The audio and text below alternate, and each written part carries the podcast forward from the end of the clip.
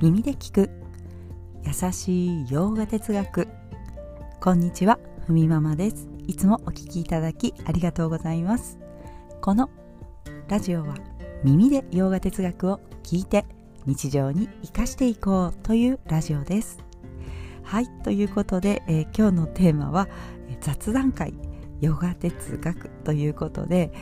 まあ、最近私がこう考えていたこととか、こんなことありましたよっていうことをねお話しする回にしたいと思います、はい。えー、早速入っていきますが、えー、ヨガや瞑想をしていると、まあ、いかに心が定まらないか、ね、すぐにどこかに行ってしまいがち、ね。まあ、それ私のことですが、まあ、ヨガを始めた頃ですね特にすぐね心があちこち行ってしまったんですよねまあ、同時に自分の心ってすぐ不安定とか、まあ、不安感があるなっていうところに気づきました。でもヨガ哲学を学んでいくうちにあ心ってそういうものなんだと、まあ、気づいていったわけです。でも普通の人はえ気づかないそうです。自分が心だと、まあ、思っている。そうすると一緒になって動いていくので自分というものを頼りないなと思ってしまう、まあ、この辺すっごく私もよくわかります。なんで私はこうなんだろうってね何回思ったことかですけれども、まあ、先日ヨガクラスでバガバットギーターのね、えー、内容にある瞑想方法をヨガクラスでお伝えしました。ね、何かお気に入りのアイテムというか自分の心が落ち着く道具というか、えー、ものをね用意してそこに集中していく、まあ、それはキャンドルとかでもいいしほんとさっき言ったお気に入りのものでもいいと。でも急にね私もこの、うん、ギターの伝える集中を高めていく瞑想をしようかなと思ったのであそれをねクラスの前にお伝えしなかったので家にあったね、えー、ローズマリーをちょっと取って持っていってローズマリーの葉っぱをねこういうの、まあ、何でもいいんですが今日はこういうものを使ってやりたいと思いますという形で、えー、集中する対象を決めて、ね、瞑想をしていこうという時間を作りました。ね、で瞑想後にですね生徒さんから瞑想中っていろいろ考えてしまうんだけれども心があれこれ考えないってことはあるんですかね？なんていう質問をいただきました。ね。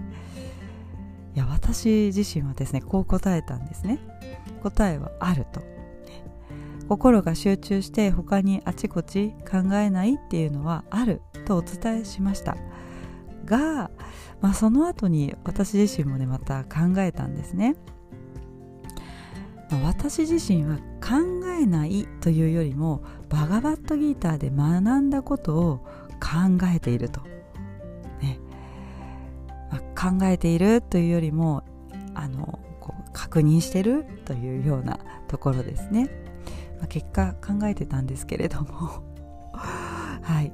経典の理解について経典を通じてね知ったこうものの見方というのを再確認するかのようにしていたなと思います。うん、じゃああとはね今日のお話としてはこの経典の理解ですねバガバットギータの理解について、え私自身が受け止めていた心持ちというかそんなあたりをね、えー、話していきたいと思います。まあこうギーターバガバットギーターを通じてものの見方とか確かに変わったなと自分でも思います。はい、ただこう読みながらですねあまり期待して読んでいたわけではなかったのであこれをニャーナヨガっていうのかとかねカルマヨガっていうのかハーパーサナヨガなのかとかまあ学びながらできることからやっていこうかなというモチベーションでえ絶対に何かをしなければいけないとはね、え、意気込みもあまりほとんどなかったんですね。でもこのスタイルがやっぱり合ってていたようです、ね、いや過去意気込みすぎて失敗し続けて、はい、いたので、うん、このぐらいのなんか自分にぴったり当てはまるかななんていう意気込みもなくはい続けました、えー、例えばねヨーガスートラにねある8子則ねはいこれを絶対に守ってやるってね過去私思って意気込みすぎてや教えを生かせぬままむしろ自分を苦しめる形で 言葉ばかりにとらわれてね実践っていうのがあまりできなかった記憶があったんですね。いや私にはねヨガ哲学って向いてないんだなってほんとこの時思いました、うん、でバガバットギーターをね読み進めながらまあ結構気楽に本当かななんて思いながらはいあの聞いていましたけれども結局私にはあのヨガと瞑想だけでなくカルマヨガの実践が何よりも心落ち着けたなと思っています、ね、この話はよくラジオでしておりますけれどもカルマヨガというのは日々の行いを前向きにしていく、ね、こんな単純なことって思いますがいや意外とこのねうん行いを前向きにって難しいですよね、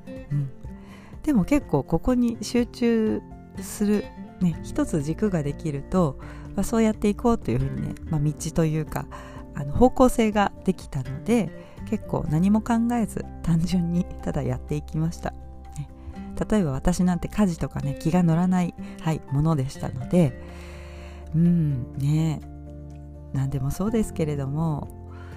ありますよねそういうこと。これこういったこと自あの日々のちょっとしたこともあの自らやってもう前向きにいや私がやるんだと、ね、私は自分を磨くためにやっているんだというふうにですねあのこんなふうに思いながらただただやっていきました、ね、でも単純でしたけどものすごく効果的でしたね。というのも日々の自分のやることを目の前のことをやっていくとあのやるしかないので何か余計なこと考えてる時間っていうのはないわけです。結構うん思考がすっきりしてるなっていう感覚は初めの頃からありましたね、うん、だからこうすぐに全てが変わったっていうふうに思うことはないんだけれども自分の思考が整理されていくような感覚はあります、ね、カルマヨガをすると私自身はこう考えとか頭の中がこうすっきりしていったという感覚がありました。ね。だからこう悩み事があってもあんまり考えなくなったんですね。まあまああのなんとかなると。こう深掘りしていかない。悪い方に行くこともなくかといってあのただなんとかなるでしょというようなただただ根拠のない自信っていうわけでもないわけです。ただ何かあれば受け入れて自分がやるべきことがあればやっていくというふうにスタンスに変わりました。そうですね。だからこう自分がやるべきことも見極めがつくようになったなと思います。そうすると行いに迷いがなくなる。これってすごく楽なんですよね。うん。迷いがない状態が続くとヨガアーサナの実験を実践ですね。実践をして座った後に、まあ、考えがあまり立ち上がってこないね。だからこうあオウムでも唱えようかなみたいなそんな感じで心の中でね。なんかこうそういうところを、うん、思いましたね。あとこれがプルシャかとかプラクルティってこれだなとぼんやり再確認するようにしながらこうまぶたを閉じているだけでなんだか心地が良いなとなる機会が増えていった、ね、やっぱりこう心が忙しいというのはストレスがかかりますよね。目を閉じてもあれこれ思考が巡ってしまうと落ち着かない自分がいるなとか。まあ、自分にとってどんなヨガの実践がより自分自身を落ち着かせるのか、ね、ここの見極めもまあ大事なのかなと思います。まあ何にせよバガバットギーターの内容に沿ってどこか自分がねこれもそうですね。心が寄せやすいというかちょっとやってみようかなと思うところから手をつけていく、ね、そうすると少しずつあの腑に落ちるところが増えていくのかなと思います。え知性の目を養っていこうと、ね、自分と自分でないものを見分けていく、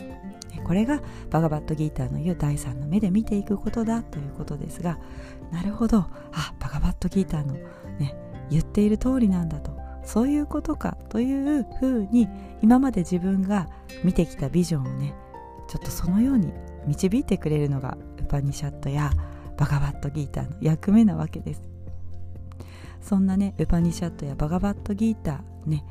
それと同じビジョンで世界を見えている、ね、見え見ていくというのが第三の目で見るということ。まあそんな風にしていくとこう何かこう引きずってある種小さなこう固定概念にはまって物事を判断して、うん、その時、まあ、これでいっかっていうようなねこう結論をねしてしまうような習慣とか、うん、勝手に自分で自分自身を苦しくなるようなそんな考えから少しずつ解放されるということですね。うん、ちょっとしたことでもやはりバガバットギーターのことを振り返る時間があるとなんかこれやってみようかななんていうねきっかけができるのかなと思います。はいものすごく今日雑談会ですね。はい、今日はこの辺で失礼したいと思います。今日一日も皆様にとって素敵な一日になりますように耳で聞く。優しい洋画哲学ふみママラジオご清聴ありがとうございました。ナマステ。